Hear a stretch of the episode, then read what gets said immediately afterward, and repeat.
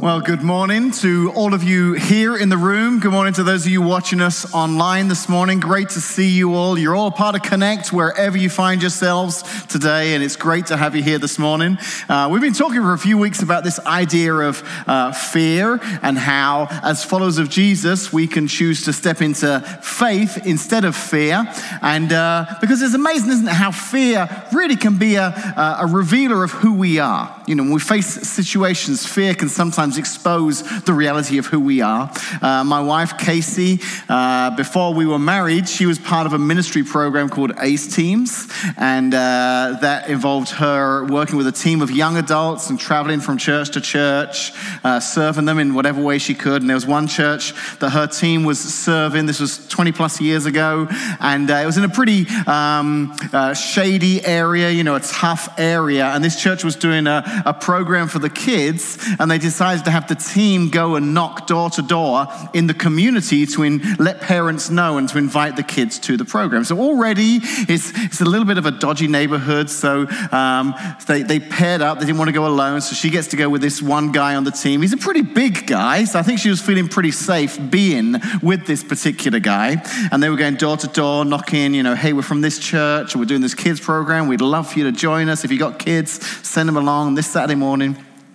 She tells the story that this one house they walked into, and they kind of walked up the path, went around the side and up some steps onto the porch where the door was. And right as they got onto the porch, they could hear this noise, and around the corner comes this dog with a chain attached to its collar.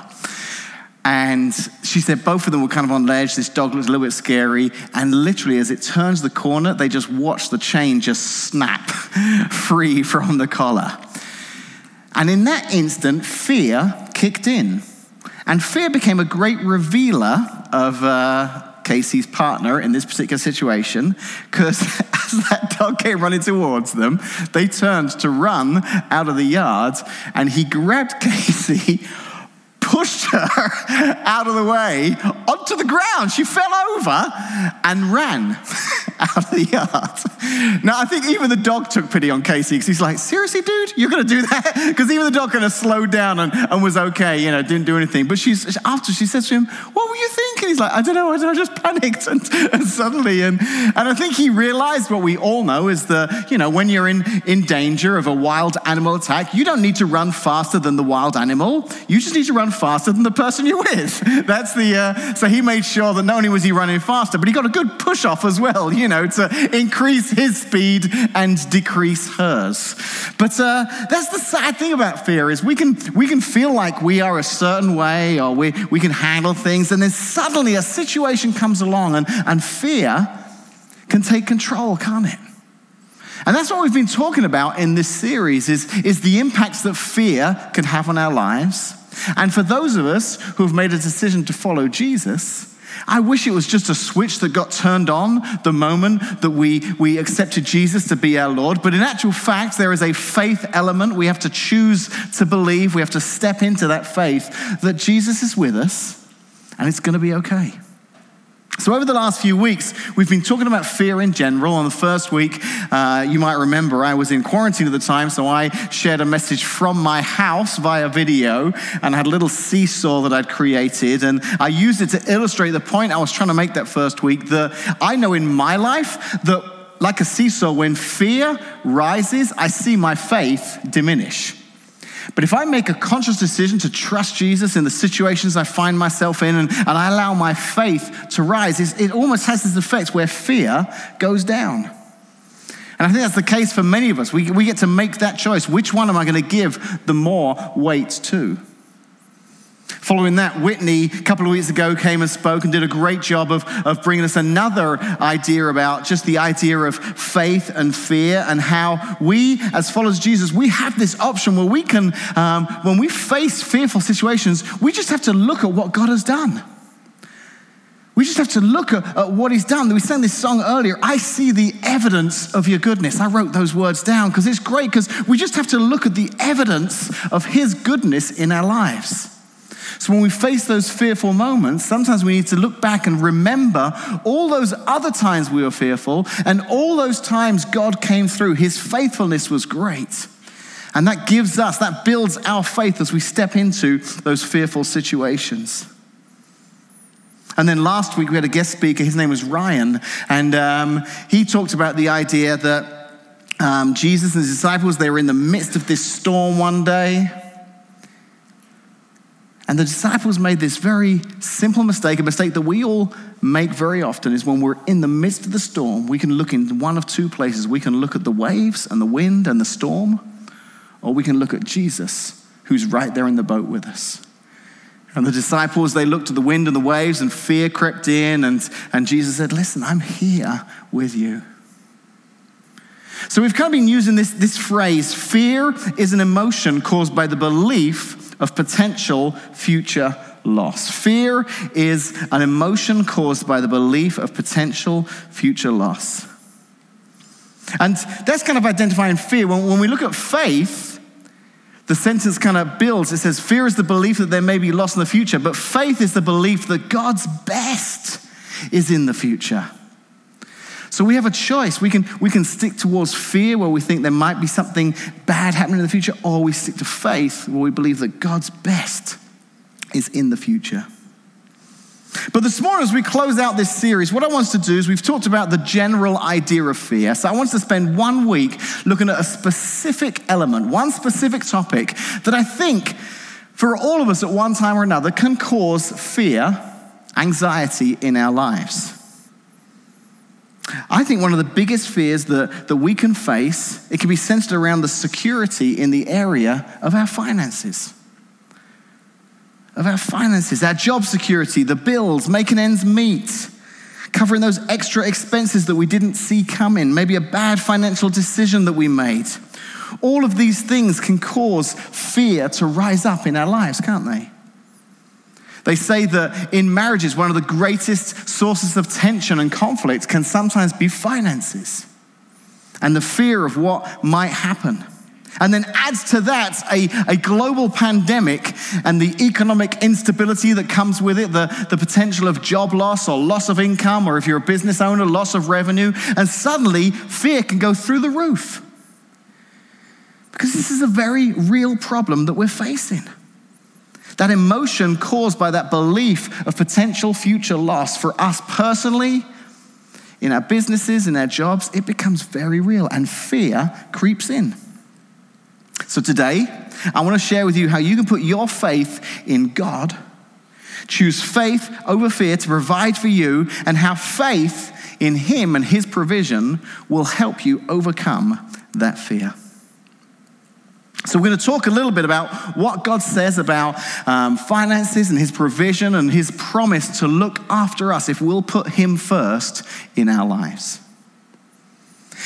Now, I don't know about you, but I can't stand it when I'm doing something in my house or in my yard, and I bring out whatever tool or machine I'm going to use in my yard. Now I look across and my neighbor has just got something so much better than what I've got. I've got this old beat up leaf blower, and he's got this thing that straps to his back, and it shoots the leaves halfway down the street. It's just incredible. So earlier this summer, I was out mowing my yard, and I've got a push mower. It takes me about an hour to mow the whole yard.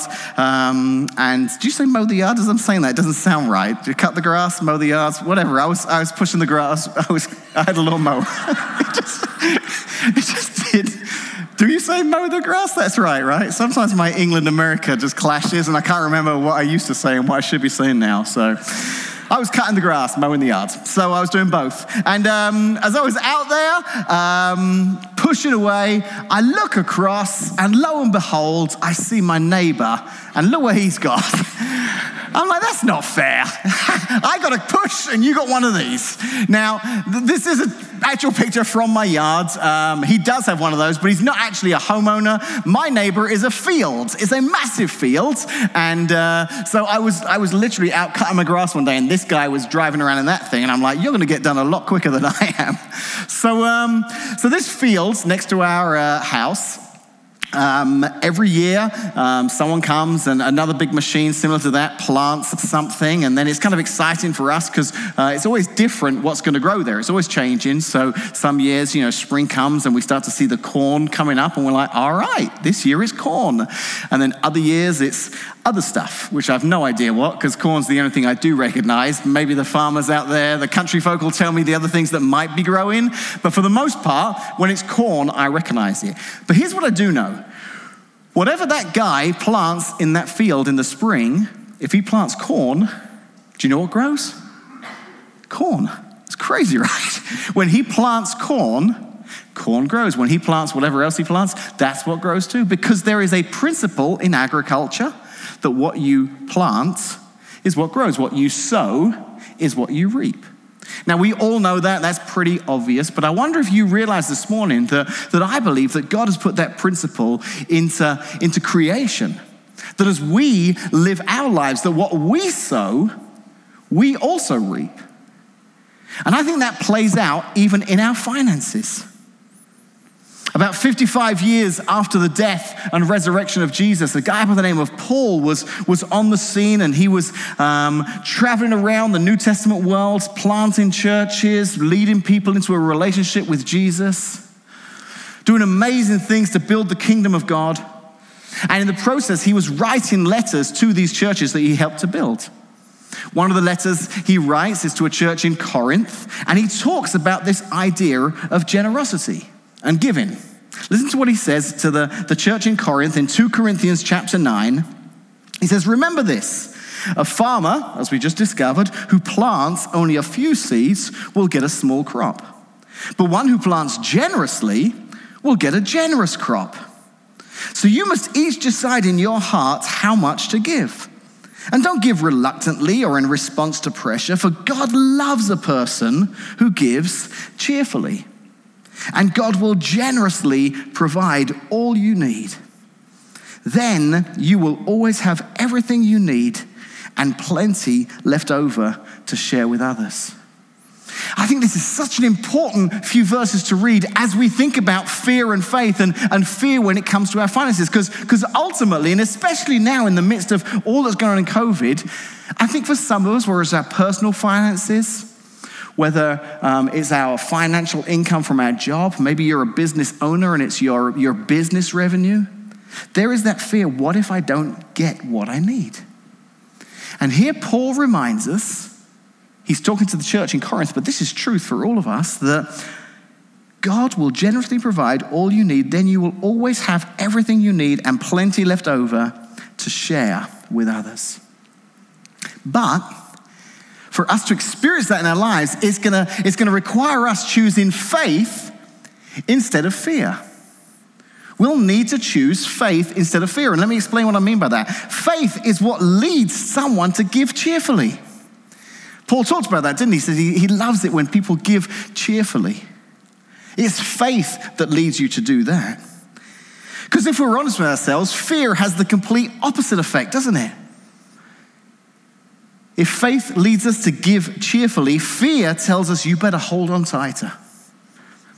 You better hoard what you've got. Because fear says you're in control. You better make sure you do what's right. And if you don't think that's right, if you don't think that fear leads us to hoarding, then I got two words for you this morning. Two words. Toilet paper. I mean, seriously. The evidence is right there. We've lived through this. Our grandchildren's children will be in history lessons 100 years from now, and their teacher will be talking about 2020. And a kid's going to put their hand up and go, "Just explain that whole toilet paper thing again to me. Why were they all buying it? Why was it selling out everywhere? What was that about?" And the teacher's going to say, "I don't know." No one really knows. Because the people who were alive at that time, they're not really sure why. Everyone decided that we had to buy toilet paper and hoard it. And for a short spell of time, back in March of 2020, toilet paper was more valuable than gold. So I don't know why it was with toilet paper, but I think the motivation was because in our selfish hearts at the time, in our fearful hearts, that mentality, that idea of hoarding creeps in, and whether it's toilet paper or whatever else, fear causes us to hold on tight. Fear says we better hoard and not think about anyone but ourselves, because fear assumes that we are the only source. For those of you this morning who are followers of Jesus here in the room, watching online, faith is understanding that God is our source. That God will provide in our lives, that we trust him in the good times and in the bad times. In the times of plenty and in the times of few, we trust God, that God is our source. Paul reminds us that, doesn't he, as he's talking to this church in Corinth. He says, God loves a person who gives cheerfully, and God will generously provide all you need. He says, when we live by faith, when we choose to be people who cheerfully give, God will provide all that we need. So practically this morning, for us here at Connect, for us watching online this morning, part of the Connect family, what does it look like to be a cheerful giver? How does that play out in a practical way in our lives? I came up with a few ideas, and maybe you can identify to one of these three ideas I came up with when it comes to giving and being a cheerful giver. Maybe you are someone this morning who, when it comes to giving, when it comes to generosity in your life, you would see yourself as being somebody who is willing to respond. Someone who would respond. So a person who responds is someone that when the need presents itself, I want to be somebody who's generous. I'm going to respond. When I go into Walmart this Christmas and the guy's there with a bell, if I've got some money in my pocket, I'm going to put it in the bucket. When I get the fundraiser and I have to buy some cookie dough, whatever it might be, I'm going to respond. I'm going to help. When the offering is taken at church on a Sunday, I'm going to respond. I want to be someone who's generous. And the cool thing is, so we're still fairly young as a church. We're only about 7 years old. And I get to meet families, individuals who call Connect their church home now, who didn't used to go to church at all. Since we launched, they've discovered a relationship with Jesus. Now they find themselves here on a weekly basis. And folks will tell me, they'll say, Dave, we've started to give some money to the church. We've never done anything like that before. This is brand new for us, but my faith in Jesus has caused me to respond, to be more of a generous person. And I see the good it's doing in my life and in the life of others. So maybe that's you this morning. Maybe you've kind of stepped onto that first step there and said, I want to be somebody who, when the need presents itself, I want to be generous. I want to trust God. And I want to give. So maybe you're a responder this morning. Maybe you're a little bit further down the path and you're a planner, okay? The next step beyond respond is somebody who plans to give. So someone who plans to give is kind of a little bit beyond the response. That's when you've decided that generosity isn't something you're going to do just as a response. You're actually going to be intentional. You're going to put a plan in place. I'm going to give on a regular basis, whether it be to my church or to an organization. I want to plan to give, because I think as a follower of Jesus, this is part of what it looks like to be generous. And it can be hard when finances are a struggle, when we're in times like this pandemic time, but I'm going to choose to plan to give because I believe that God loves a cheerful giver and that he wants to provide. He wants to be my source.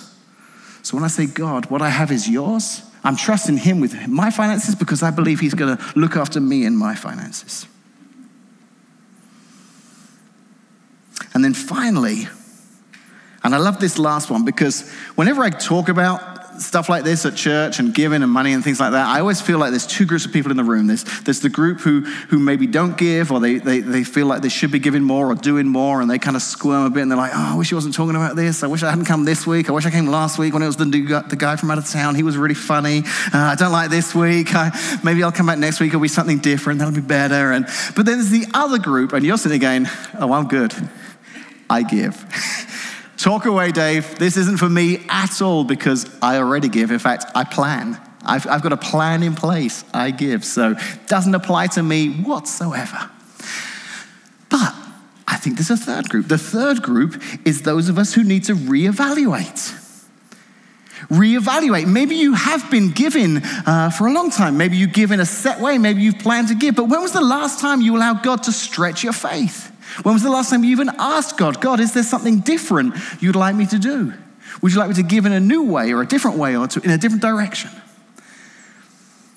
Because if we're not careful, this becomes something that we can hoard, where God wants us to just trust him as his source.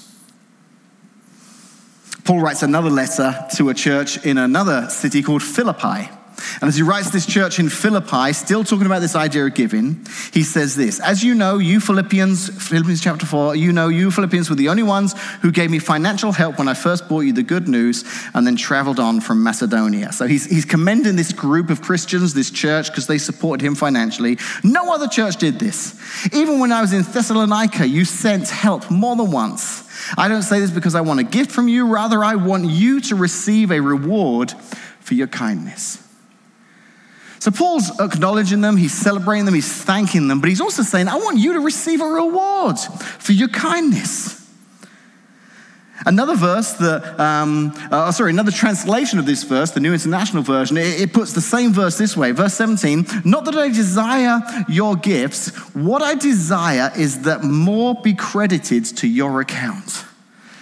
Isn't that a great phrase? He's saying to this church in Philippi, hey, thanks so much for giving. Your gift really did help, but the reason I'm saying this is because I want to make sure, and my desire is that your account is credited for your giving. Because Paul understands this idea of sowing and reaping, that because they've given, that they're gonna reap in return. And the truth is, I'll be honest with you, anytime I talk about finances as a pastor in church, it's difficult for me. And I think the reason it's difficult is because all of us probably have seen churches or ministers on TV who have abused this a little bit and have used this biblical principle to inspire people to give, and they themselves have profited from it. They've built their lavish lifestyles or whatever it may be. So I sometimes tend to want to steer away from this conversation, but in my heart of hearts, I feel like I have to say, number one, because we're talking about fear, and this is such an area of our lives that can grip us with fear. But number two, because I believe, like Paul taught, that when we are cheerful givers, when we give, God provides. When we give, God sees that. Our accounts, he keeps track of what we do. That's the kind of generosity I think God's looking for in all of us. So when I talk about giving and generosity, it's not for our sake, but for yours. When it comes to finances and the fear that can often come with it, I think faith in God's desire to meet our needs drives away that fear. Verse 18, Paul says, at the moment I have all I need and more. I am generously supplied with the gifts you sent me with Epaphroditus. They are sweet-smelling sacrifice that is acceptable and pleasing to God. And then in verse 19, I love this. He sums up this whole section on generosity. He says, and the same God who takes care of me will supply all your needs from his glorious riches, which have been given to us in Christ Jesus. God wants to supply all of our needs from his glorious riches. And I recognize this morning that there very well could be two sets of people in the room this morning. Maybe you're in a situation where finances are okay right now. You've been fortunate through this 2020 situation where your job has remained secure and you're doing okay, but you still have sensed that little bit of, but with all the unsettlement, with all this economic uncertainty, maybe I need to kind of pull back a bit. Maybe I need to just be careful here with my finances. And we've started to take control. Instead of trusting God, we got a little bit fearful. But I also know that we have folks, because I speak to these people during the week, who this has been a very challenging year. Financially, this has been a real source of fear because things have changed drastically. And I want to assure you this morning that I believe with all of my heart that God wants to meet your needs. God wants to provide for you. But it's going to take us choosing faith over fear.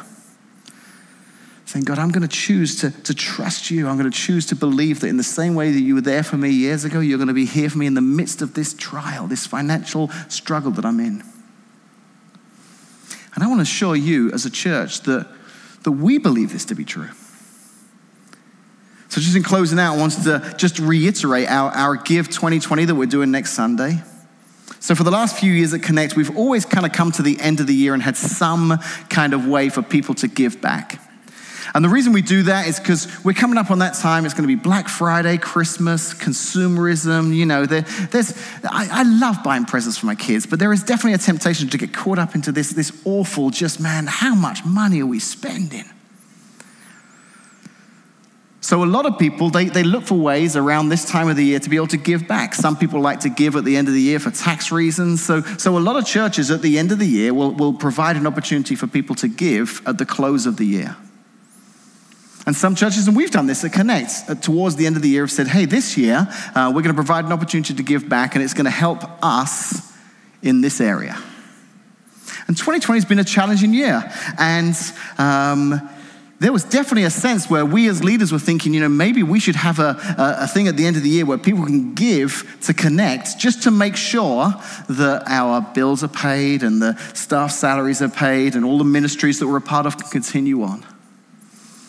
But we felt like Give 2020 was the direction God was leading us in, to take this collection and to give to others, to send that to others who are in need, because we also believe as a church that if we will be generous with what we've got, if we will help others, that God will look after us. So that was our choice in Give 2020 this year, was to make that decision, say, you know what, we're going to take this and we're going to try and bless people outside of the church, trusting God that he'll look after us. And I think in our personal finances, we can do the same. We can trust God in those areas of our life. So in closing this morning, I think this is something we could talk about every year, because as much as we know it in our heads, when those situations come in, fear starts to rise up and it starts to affect us. So I hope and pray over the last few weeks, in whatever area of your life it's been, finances, job, health, school, whatever you find yourself in, that you found a way in these last few weeks to say, I'm going to choose faith over fear. Let's pray. Father, we love you so much, and the truth is, Lord, as easy as this is to talk about, when we face those situations, it's difficult to live out.